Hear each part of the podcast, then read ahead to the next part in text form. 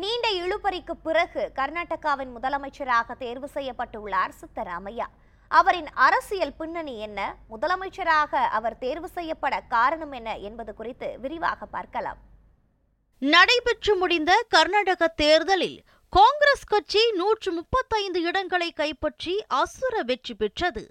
இதனையடுத்து அம்மாநிலத்தின் புதிய முதலமைச்சர் யார் என்ற மில்லியன் டாலர் கேள்வி கவனம் பெறத் தொடங்கியது. சித்தராமையா மற்றும் டி. கே. சிவக்குமார் இடையே கடும் போட்டி நிலவி வந்த நிலையில் சித்தராமையாவை புதிய முதலமைச்சராக அறிவித்துள்ளது காங்கிரஸ் மேலிடம்.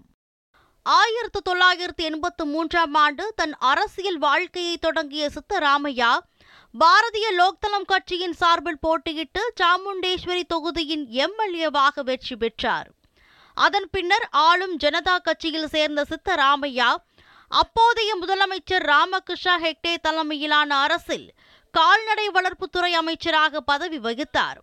ஆயிரத்து தொள்ளாயிரத்து தொன்னூற்றி இரண்டாம் ஆண்டு ஜனதாதளம் கட்சியில் சேர்ந்த சித்தராமையா முதலமைச்சர் தேவகவுடா தலைமையிலான அரசில் நிதியமைச்சரானார். இதனைத் தொடர்ந்து பாட்டல் தலைமையிலான அரசில் துணை முதலமைச்சராக பதவி வகித்தார். பின்னர் துணை முதலமைச்சர் பதவியிலிருந்தும் ஜனதாதளம் கட்சியிலிருந்தும் நீக்கப்பட்ட சித்தராமையா அக்கட்சியில் பிளவு ஏற்பட்ட போது தேவகவுடா தலைமையிலான மதசார்பற்ற ஜனதா தளத்தில் சேர்ந்தார்.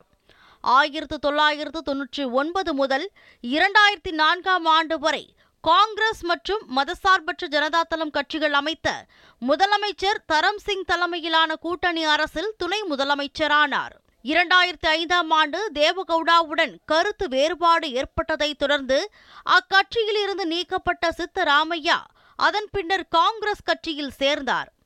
கர்நாடகாவின் மூத்த அரசியல் தலைவரான சித்தராமையா இரண்டாயிரத்தி பதிமூன்றாம் ஆண்டு முதல் இரண்டாயிரத்தி பதினெட்டாம் ஆண்டு வரை ஐந்து ஆண்டுகள் அம்மாநில முதலமைச்சராக பதவி வகித்தார்.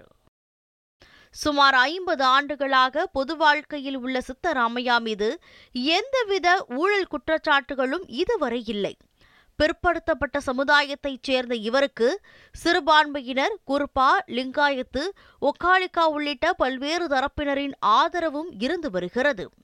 இதன் காரணமாகவே முதலமைச்சர் தேர்வுக்கான பட்டியலில் சித்தராமையா முதன்மை இடத்தை பிடித்தார். மறுபுறம் மற்றொரு போட்டியாளரான சிவக்குமார் மீது சட்டவிரோத பண பரிவர்த்தனை வழக்கு உள்ளது. ஒருவேளை அவருக்கு முதலமைச்சர் பதவி வழங்கப்படும் பட்சத்தில் அவர் மீது நடவடிக்கை எடுக்கப்பட்டால் மக்களவை தேர்தலில் பின்னடைவு ஏற்படலாம் என கூறப்படுகிறது. இத்தகைய காரணங்களால் சித்தராமையாவை முதலமைச்சராக அறிவித்துள்ளது காங்கிரஸ் மேலிடம். எழுபத்தைந்து வயதாகும் சித்தராமையாவுக்கு முன்பு தேர்தல் வாக்குறுதிகளை செயல்படுத்துதல் மக்களவை தேர்தலில் பெரும் வெற்றியை பெற்று தருதல் என்ற இரு பெரும் சவால்கள் தற்போது உள்ளன. தனது ஐம்பது ஆண்டு அரசியல் அனுபவத்தின் மூலம் இந்த சவால்களை சிறப்பாக எதிர்கொண்டு கட்சி மேலிடம் தன் மீது வைத்துள்ள நம்பிக்கையை அவர் காப்பாற்றுவார் என அரசியல் வல்லுநர்கள் கூறுகின்றனர். செய்தி பிரிவு நியூஸ் செவன் தமிழ்.